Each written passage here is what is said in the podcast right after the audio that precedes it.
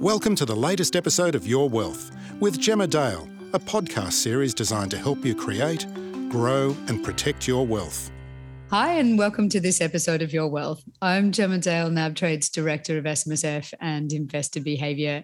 One consequence of recent volatility in the market is we're finding a real shift in how our investors are behaving. People are paying much more attention, much closer attention to their portfolios. Cash is back at record levels on NAB trade, which is usually a sign that people are feeling a bit uncomfortable.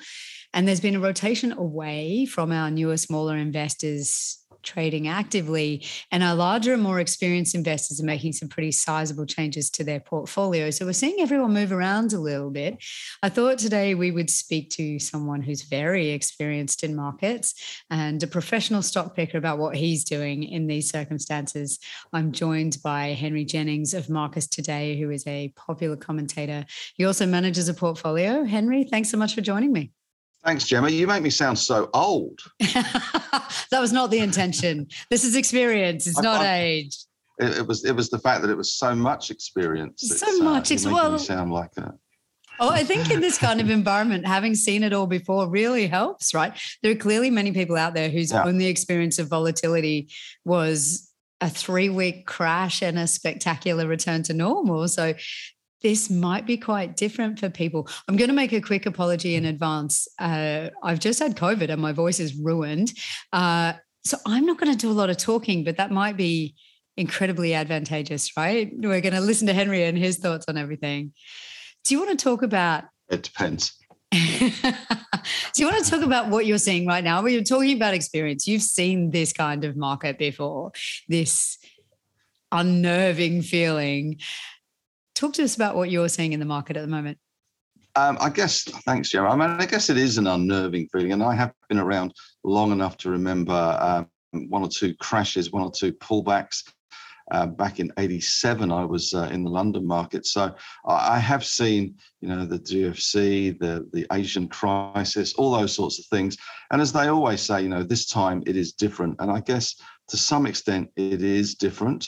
Uh, it's always a different set of circumstances at the moment. We've got some big, big macro things happening in the market with geopolitical events in Ukraine tragically unfolding there. And a lot of people obviously got very worried about that uh, initially. And of course, against that backdrop, we've had the perennial issue at the moment of inflation, which, although isn't quite such a big problem here officially in Australia, I'm sure many uh, listeners will have uh, inflation in their lives on a, on a sort of daily basis and be seeing that on a daily basis. But certainly in the US, the UK, and various parts of Europe, inflation is a problem. Supply chain issues coming out of COVID, etc. It is different this time. I don't think we've ever seen uh, a kind of a, a market coming out with such stimulus, record low interest rates, record high asset prices, uh, a war. Uh, supply chain issues. So, although you kind of think you've seen it all before, you haven't really seen it all before. But there is certainly a generation of investors and fund managers as well that I guess haven't ever seen interest rates really go up. You know, I, am old enough to remember when I was paying 17% on my mortgage in London. Uh, and, and inflation was 10% at that stage.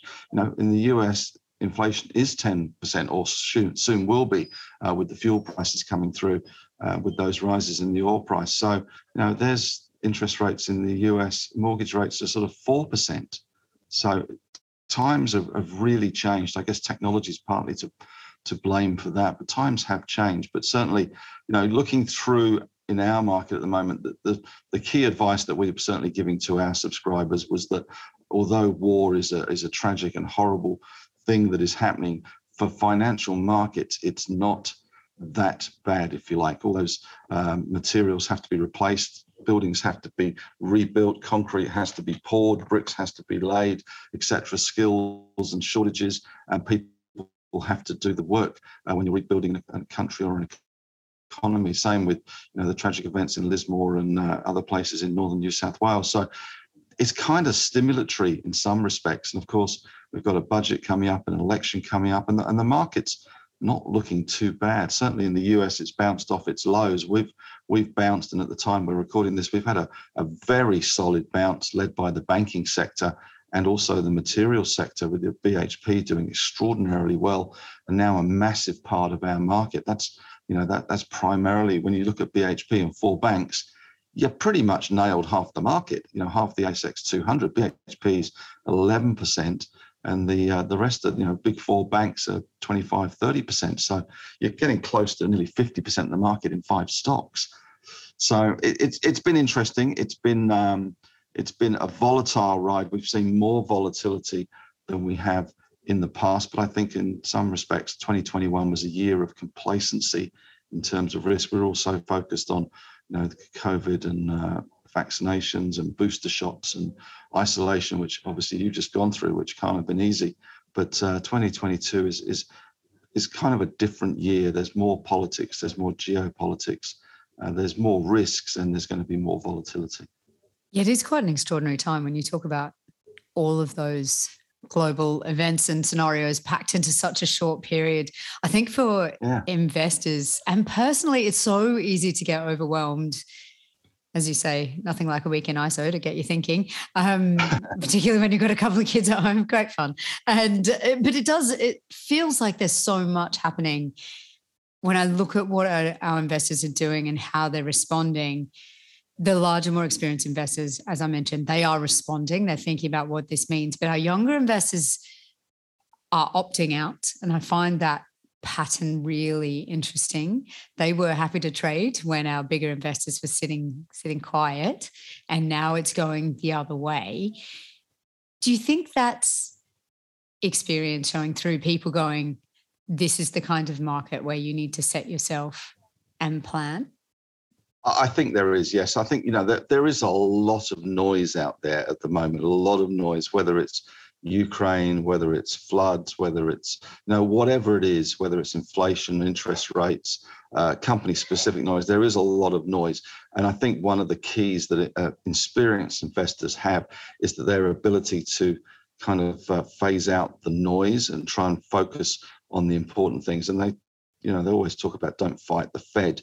And here we have you know, a Federal Reserve which is trying to fight inflation, and their modest reactions of quarter point here, quarter point there. Okay, we're going to end up higher, but uh, you know that is a very modest rise in a very hot economy, and uh, fighting that inflation. So I think the long-term investors have seen some of this before. They've got a plan and they stick to it. Whereas I think a lot of the the younger people that have come to this market have seen it as um, somewhat easy way to make money in, in some respects. You know, we just buy some shares and, and don't they always go up? And uh, unfortunately, as, as we know, Gemma, shares don't always go up. Uh, they sometimes go down as well. I know it's a big revelation here, uh, but shares do go down as well as up. And it is all about timing to some extent. And you do tend to get, with confidence and with optimism, you get this sort of frothy money coming in towards the end. And then that tends to be the first kind of money that disappears uh, when things get a little bit a um, little bit more chaotic, a little bit more worrisome for them. Uh, they just think, you know, well, I've only got a couple of thousand dollars or five thousand dollars. I've I've lost some money on this. Maybe I'll just uh, give up the stock market for a little while and, and wait till things get better. Whereas the long-term investors, people running their own self-managed super funds, etc., will focus on on income. Will focus on solid companies with limited levels of debt, or at least controllable levels of debt, because we are seeing interest rates rise and those that can see and pass through inflationary pressures. Uh, the banks are a classic example. The banks have been a fantastic performer, really been driving the market higher. And it's it's all to do with that net interest margin. And when interest rates go up, the banks do quite well because of it. There does come a point where uh, borrowing sort of start to slacken off as as people go, well, you know what, I'm not going to buy that new house because things are getting a bit expensive on the mortgage front and petrol's gone up. So there is a sweet spot for banks. And at the moment, I'm not sure we've reached that because the RBA is still very reluctant to, uh, to move at all. But uh, certainly, I think those with a plan, those that can uh, eliminate the noise because a lot of it is noise and a lot of it is also designed to create business to some extent. You know, brokers, uh, news channels, uh, all these things, that, that, a lot of them thrive on uh, eyeballs, brokerage, commissions, uh, deals being done. So they're, they're in the game of generating um, fear and greed to some extent, and the market will feed on that. But uh, those with the long-term horizons, a good plan, will see this through um, and have seen it through. You know, the index was down at 6,800. Here we are, know, 73, 7,400 uh, while we're recording this, and you know that, that's a significant bounce. The US has had a significant bounce. Tesla's banging on the door of a thousand bucks again. You know things things have changed very quickly. I guess that, that's one of the things that, that's happened in this market compared to say you know when I first started in the industry. It's just the speed, the velocity, the pace of these moves, the change. Things move massively in a short space of time on on snippets of information. But again, if you can if you can sort of silence the noise and find your calm and still place and keep your plan in place, uh, I think you do well through these sorts of periods. That point about speed is so true. It is quite fascinating to watch. And I've been in markets a while and it still shocks me just how quickly things are moving at the moment. And it, uh, it's dramatically quicker than during the GFC, for example. And that felt shocking when it happened. And this is much, mm. much faster. So you're tuning out the noise. That's your job. What are you looking at in this environment?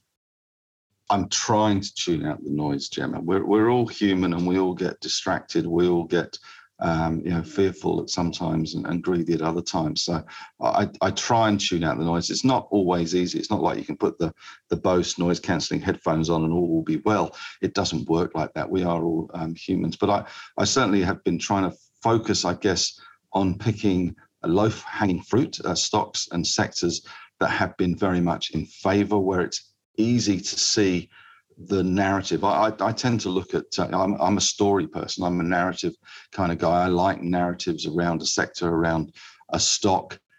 Uh, and especially in mining stocks, I, I, do like mining stocks because there is a clear um, lineation. There's a clear line of sight, if you like, in terms of the milestones, the catalysts that will happen uh, along the way, whether it's the, the drilling, the exploration, the results, the assays.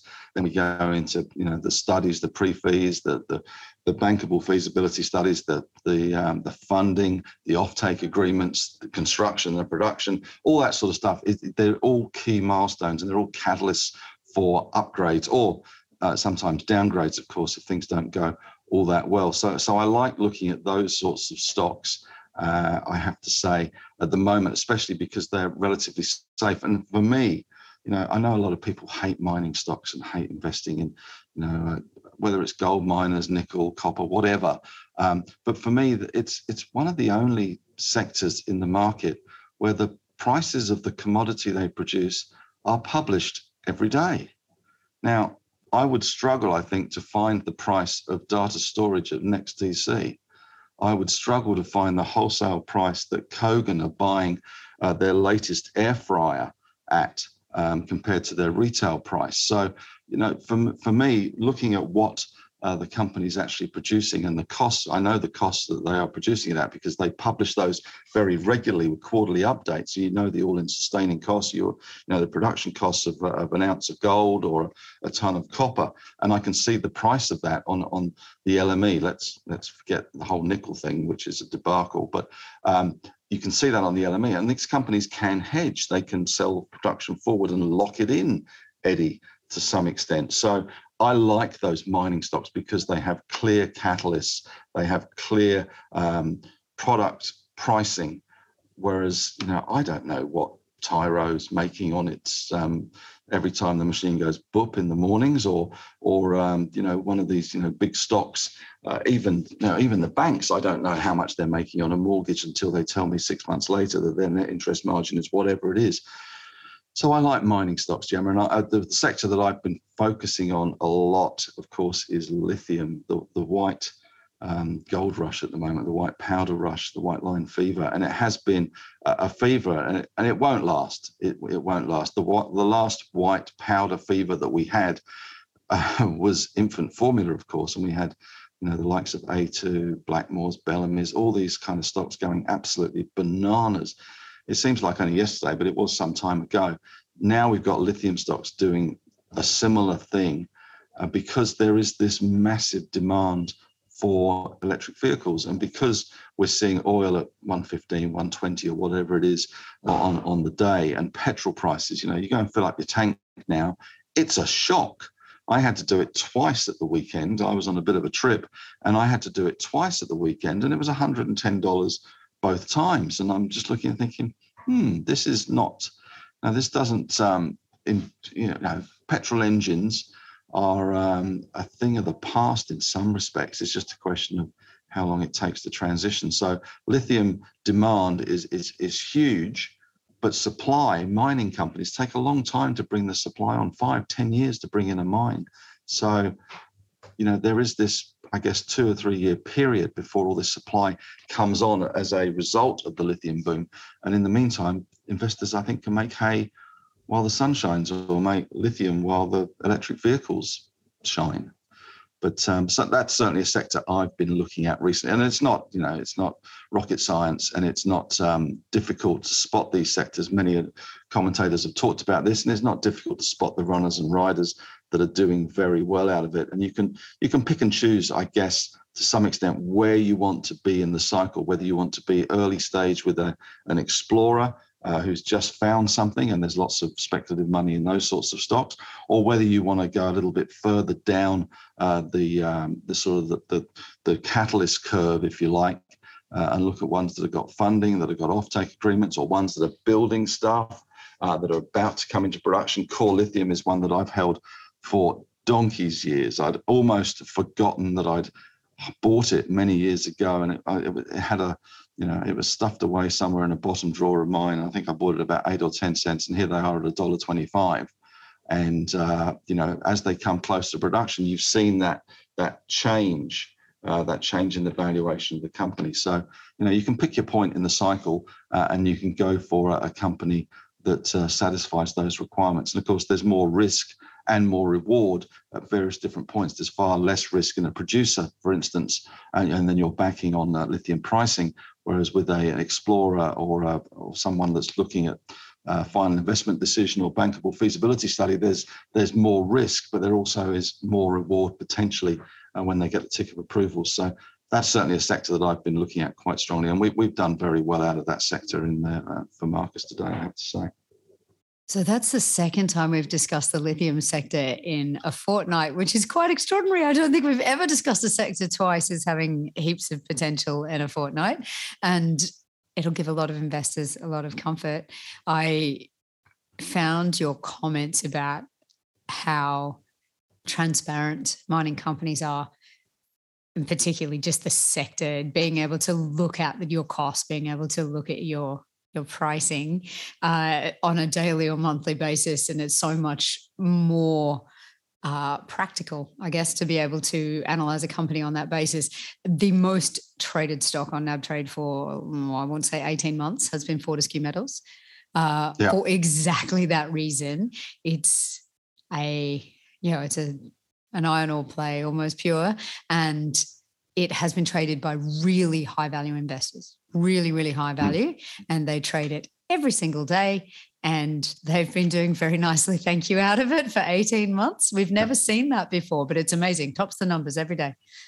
It, it's, it's funny. I mean, I guess Fortescue is is the classic um, re-rating story. There it was with BHP and Rio, uh, number one and number two in iron ore uh, Fortescue promised they'd be the third force in iron ore. No one really believed them.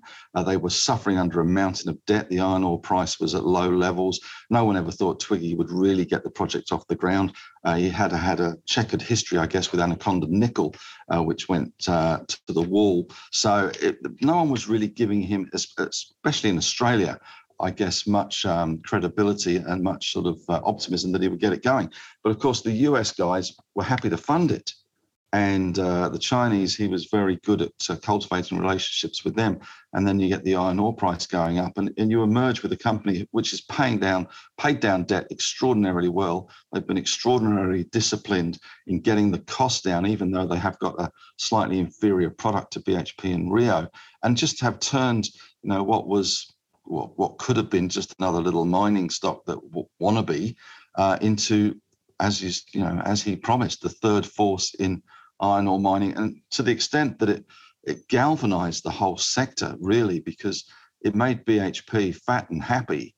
Uh, look at themselves and go, you know what? If Fortescue can get their price of their, you know, a dry metric ton of iron ore down to 12, 13 bucks US, why are we stuck at 30? What are we doing wrong? And and it's it's it's I guess it's classic competition to to get the big guys who are sitting there with a monopoly position to um, to pull their finger out and get things going. And it's been a great boom for the country, great boom for BHP and Rio shareholders as well, not only just to Fortescue. So it's it's been a massive, you know, it's understatement to say it's a, a massive success story, but it has been. But it, it shows you that the, I guess the, the the catalysts along the way, you know, from a, a thought, an idea to something that's got funding that suddenly that produces that gets costs down that then just generates so much cash and so much generosity to um, its shareholder. I mean, biggest shareholder Andrew Forrest, of course.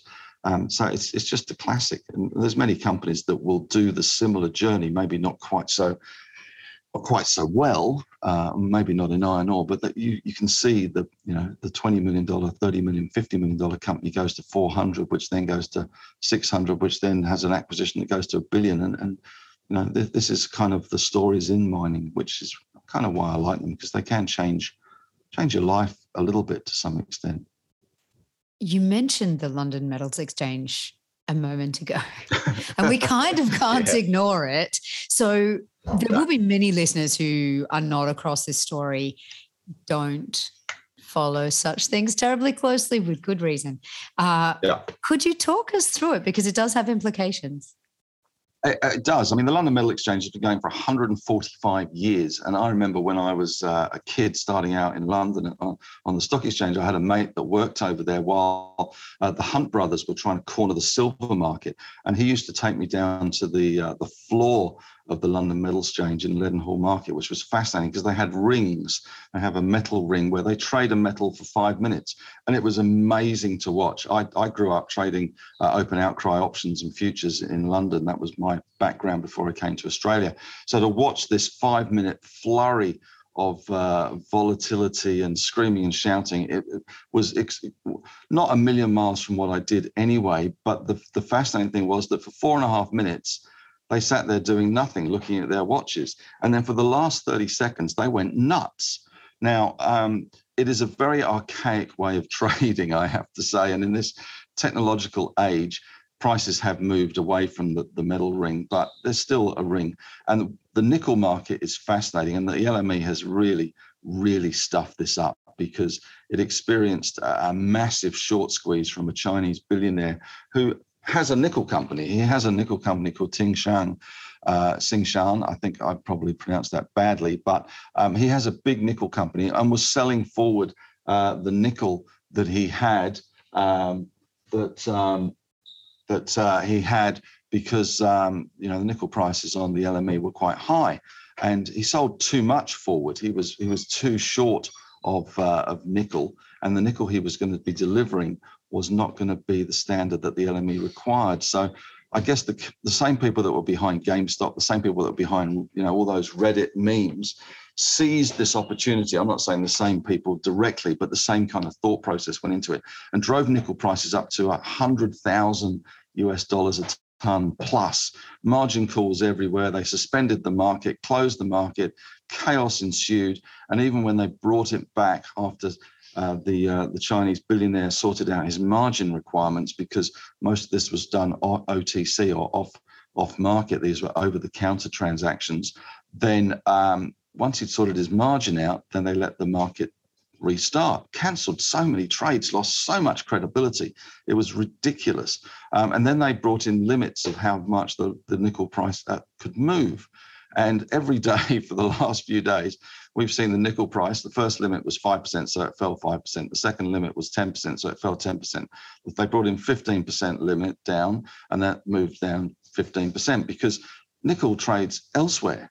And it was half the price that it was trading on the LME. So inevitably, it was going to fall limit down every day until it found a level. Last night, uh, as we speak, it was the first night that nickel didn't fall by the limit that it could possibly fall in on the LME. And we did actually see some buyers starting to emerge. Now, nickel, of course, is all tied up with the lithium story, which we've been talking about, Gemma, all tied up with electric vehicles, all tied up with this transition we're seeing from fuel intensive to material intensive.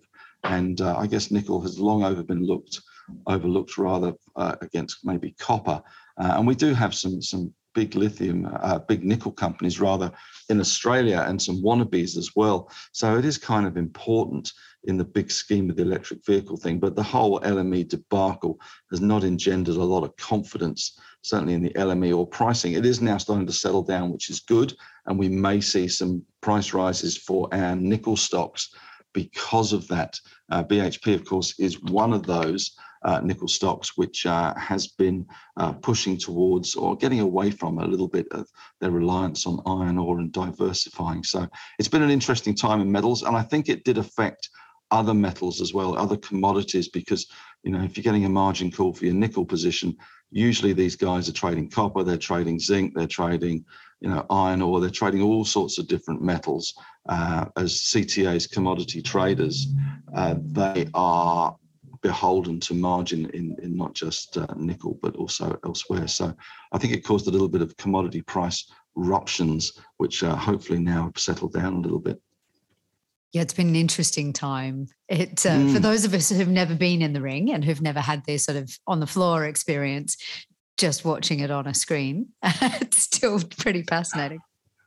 It's it's so much fun. I got to say, you know, it was it was it's complete chaos uh, at the time, and people look at you and wonder how you can cope with it. Um, and it, it, I guess, part of it also is it teaches you if you're in a crowd of hundred people trading something, which is what I used to do back in the 80s, it, it, does teach you two things. One is to be able to listen to two conversations at once or three conversations at once because you can hear what's going on on the other side of the pit, which is very useful. Although my wife doesn't attest to that because she doesn't think I'm listening to her.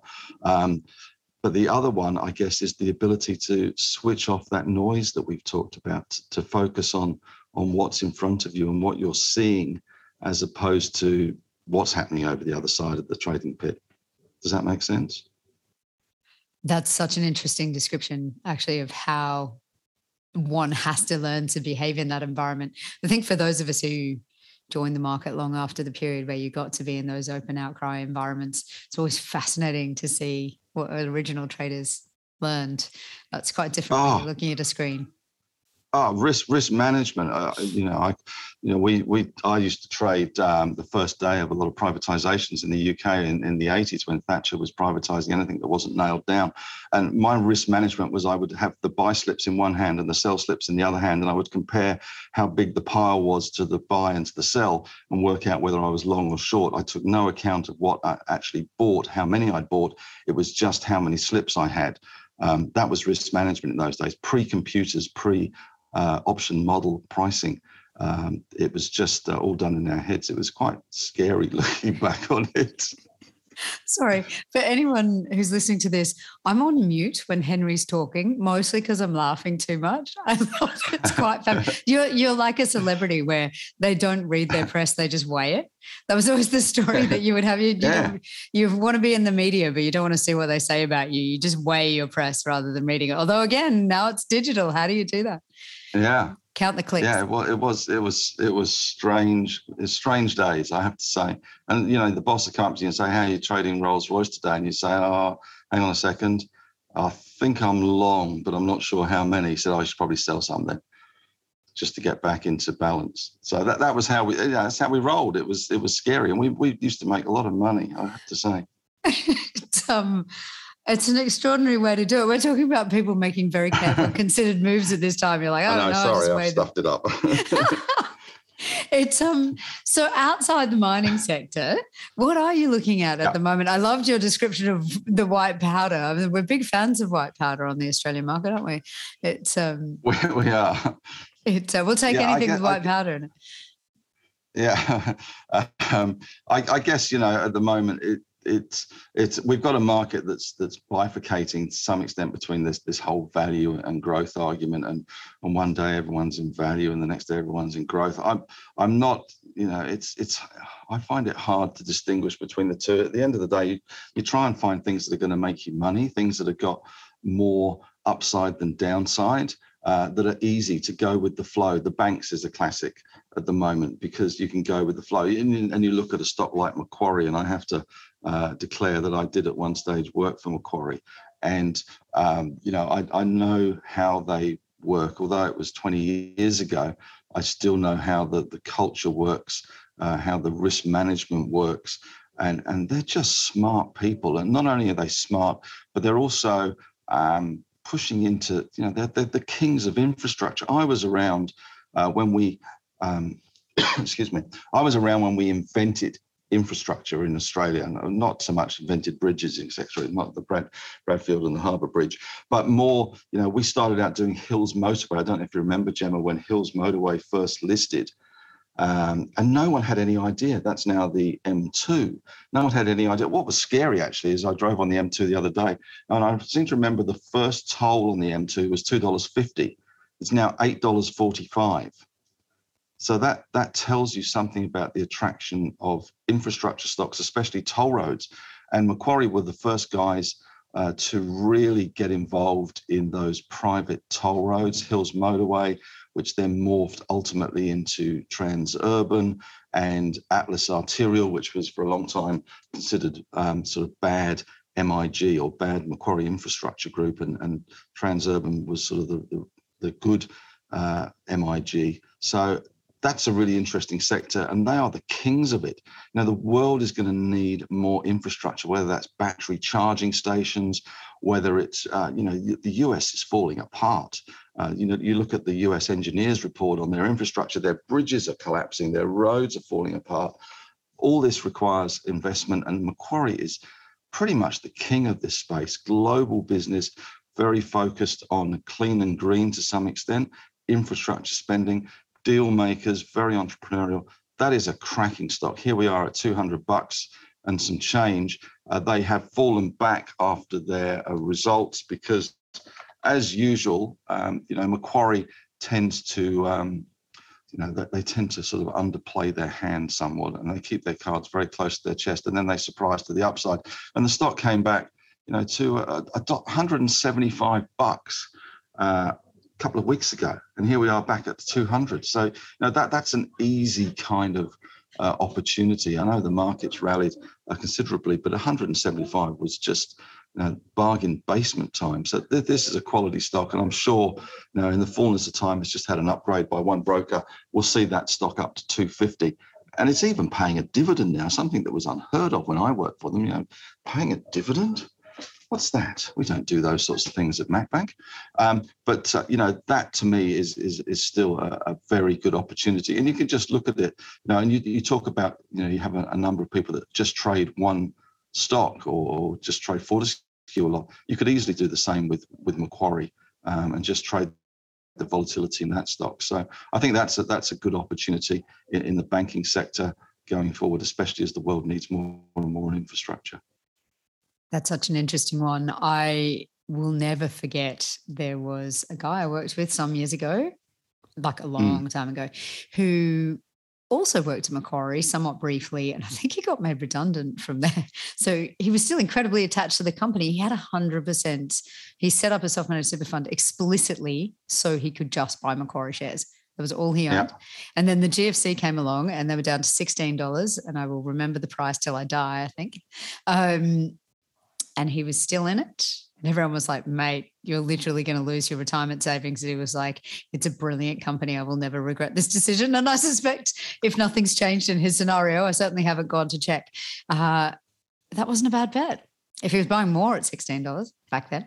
No, I mean, it wasn't a bad bet, and you know, again, that's that's fear and greed. All the, you know, at the time, the GFC was, was more than just noise. Uh, the, the, the GFC was a significant financial event caused by over leverage and, and, just complete silliness on behalf of uh, US institutions, hiding things off their books and then uh, creating a, a, situation where liquidity just disappeared overnight. I, I, think, you know, we've learnt from the GFC, even if no one got punished, but we have learnt from the GFC in terms of leverage, in terms of gearing. Now, there's still off balance sheet issues, and we saw that with the nickel market because all that short position was was held off kind of off the books to some extent, and then you get chaos, and then liquidity dries up. But I, think you know, I, I the GFC was a very specific event, but it did infect everybody, and Macquarie certainly wasn't uh, immune. to that. But uh, I think those days are long gone, and they probably learnt their lesson. Yeah, I think we all learned a lot of lessons during the GFC. It's pretty exciting. Yeah. yeah Very educational period. We'll call it an educational period. Are there yes parts of the market that you're specifically avoiding at the moment? We're talking about the things that you do find exciting and interesting when we tune out the sort of extraordinary global scenarios we have to factor in. But is there anything that you think is looking really dicey? I don't know about dicey. I think um, you know some of the places that I, I, I, don't tend to look at things like the fund managers. Um, every now and then I look at some of the valuations, and I I was relatively bullish on Magellan when it hit 20 bucks, only because it had fallen so far. But then, of course, we also had Hamish still at the helm. Uh, that got thrown into complete disarray when he um, has stepped back from the company. So all bets are off there. And you know, it's fund managers have had a really tough time, and I think that's going to continue. The rise of ETFs has really hurt them. The wealth platforms as well. I'm not a massive fan of the wealth platforms. Uh, I think you know ultimately they become a little generic, and it's it gets very competitive, and we've seen that with some of the the platforms, and uh, I sorry, just know, on they, wealth platforms, are you talking Xplan and sorry, not Xplan, Netwealth and uh, uh, the, those sorts of guys, or yeah, are you talking wealth, more net, BT? No, more more sort of Praemium, uh, you know, the Net Netwealths, the hubs, the Baburas, yeah. all those kind of all those kind of stocks. You know, you've only got to look at premium, which it was it was trading at a Praemium. It was it was going nuts at one stage, and it's it's back to uh, seventy cents. They really have fallen out of favour, and I'm not sure what the catalyst is going to be in those stocks. I have to say, you know, Hub 24 hasn't done too badly, but it's been just going sideways. And you know, you have things like Netwealth, which has struggled a little bit to to find direction. I just think there's a lot of competition in that space, a lot of competition for the fund manager dollar as well. Know, all that money that's leaking out of uh, Magellan, it has to go somewhere, and I suspect it's going into uh, ETFs rather than fund managers because you know we, have seen the problems with reliance on uh, a rock star or a, a sort of um, you know, key man risk, which uh, is always an issue. So that that's an area that I'm not particularly um, enamored with at the moment, and probably won't be. I guess casinos is another one.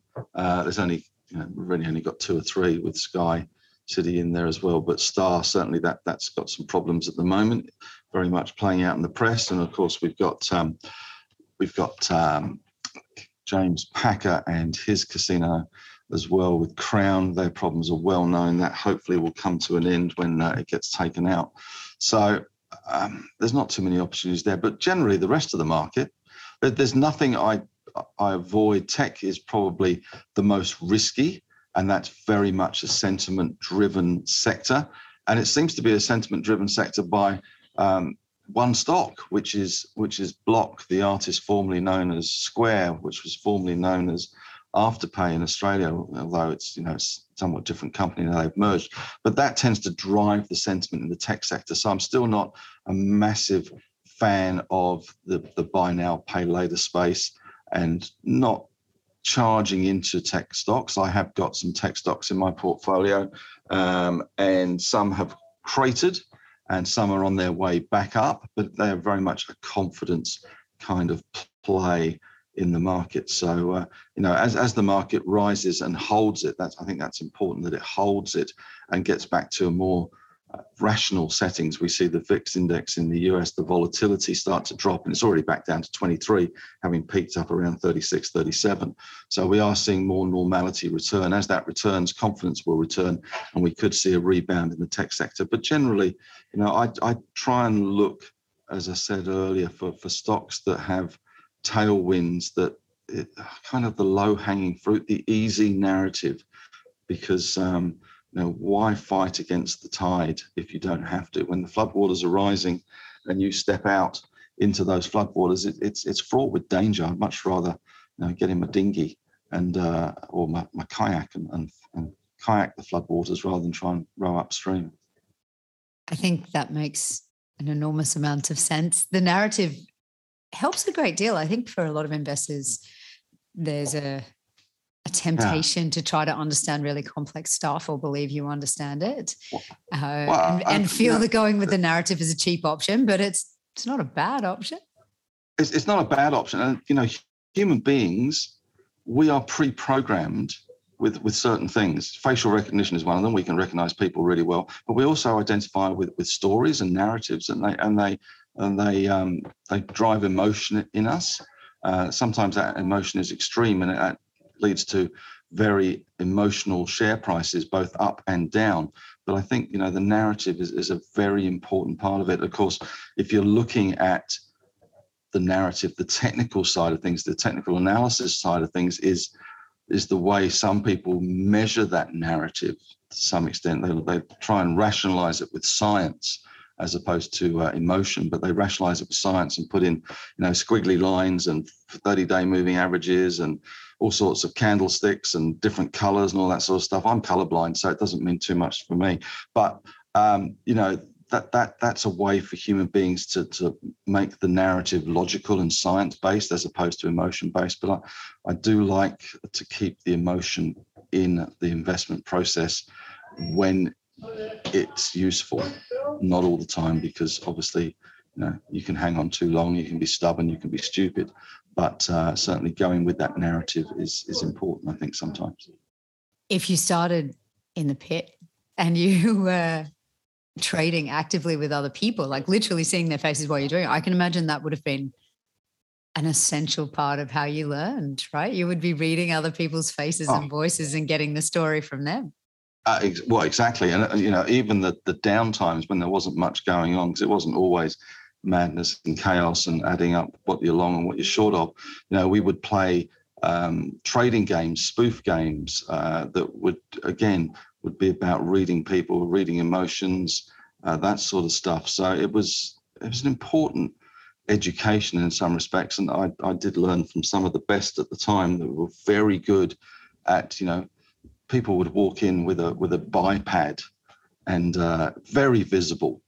And uh, then they'd ask a price in a certain option, and everyone would assume because they had the buy pad in their hand and a pen in their hand that they were a buyer, so they jumped the price up to reflect the fact that uh, they had a buyer on the on the deck, and the guy turned out to be a seller, and he was just spoofing the whole time and just getting the price up.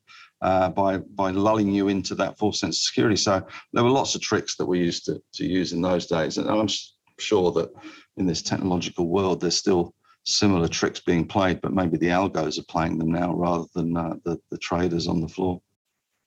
Oh, we don't need to scare anybody about the algos. No. no. it's uh, let's let's not. We'll we'll go let's with not. the narrative, right? That's much better. Yeah. Is there anything yeah. Else that you feel investors should be thinking about or being aware of in this particular at this particular moment in time? I, I think it's important to acknowledge that there is this is going to be a volatile period for so many reasons. I think there is a um, it is very important to acknowledge that this is not the easy money round. This is not 2020, 2021. This is not the bounce from COVID. This is this is going to be harder this year. We have a federal election in Australia. We have midterms in the US we have a war, we have inflation, we have interest rates. There is a lot going on. And the thing that I think would be really important for investors is to one is to go through their portfolios and stress test them. That now the central banks are very good at this, and after GFC, of course, because they stuffed it up before then. But they were they're very good now at stress testing the banks, putting them under different scenarios. Macquarie was a, a great institution for doing this, and I, I, spent a lot of my time going through limits and, and working out volatility limits, etc., and on where our exposure was in terms of currency, commodities, all those kind of things. So I think it's very important to stress test your portfolio. I think it's also very important to ensure that you're not 100% invested all the time. I know that we love to be able to go as fast as you can for as long as you can, but it's also important that when the dips come, you're not forced to sell stuff to buy other stuff so that you have a cash buffer. Now, that cash depends on what you deem is uh, appropriate to yourself, obviously, but leverage can really, really kill you. So be careful of leverage, have a cash buffer, have the ability to be flexible and nimble and adjust as the uh, the world unfolds this year. I, I, think that's that's very important because over leveraging uh, is, uh, is is a killer, an absolute killer. You ask uh, Babcock and Brown or Allco, you know, they will tell you that, or um, Evergrande. So leverage will, will kill you. Um, but equally, I think there are times, you know, we, we, find us. I always think of the market a bit like a racetrack sometimes, in that, you know, when there are when there are corners, you take it carefully, and you uh, you try and pick the racing line, and you make sure that you're just maybe not quite as on the edge as you should be, or you could be. But when there's straights, that you open up the throttle. Uh, 2021 was a was a straight, and that was the time to open up the throttle and, and squeeze on, on and go for it. Uh, 2022 is the corners, and uh, there's going to be some corners, so it's it's probably good to pick the racing line, be patient, and uh, be a little bit more cautious than maybe you have been in the past. And at the end of the day, you know, a good investor is making maybe 9 10% per annum. You look at the future fund or you look at you know even warren buffett the world's greatest investor you know 20% per annum which is you know he's done it for 50 years. That that's that's huge. That's the most powerful force in nature is compound interest. If you're making 10 to 15% year in year out you are going to nail it you don't have to try for 100% one year and then you do your dough the next year and you're back to square one uh, that slow and steady and keeping to your plan is very important.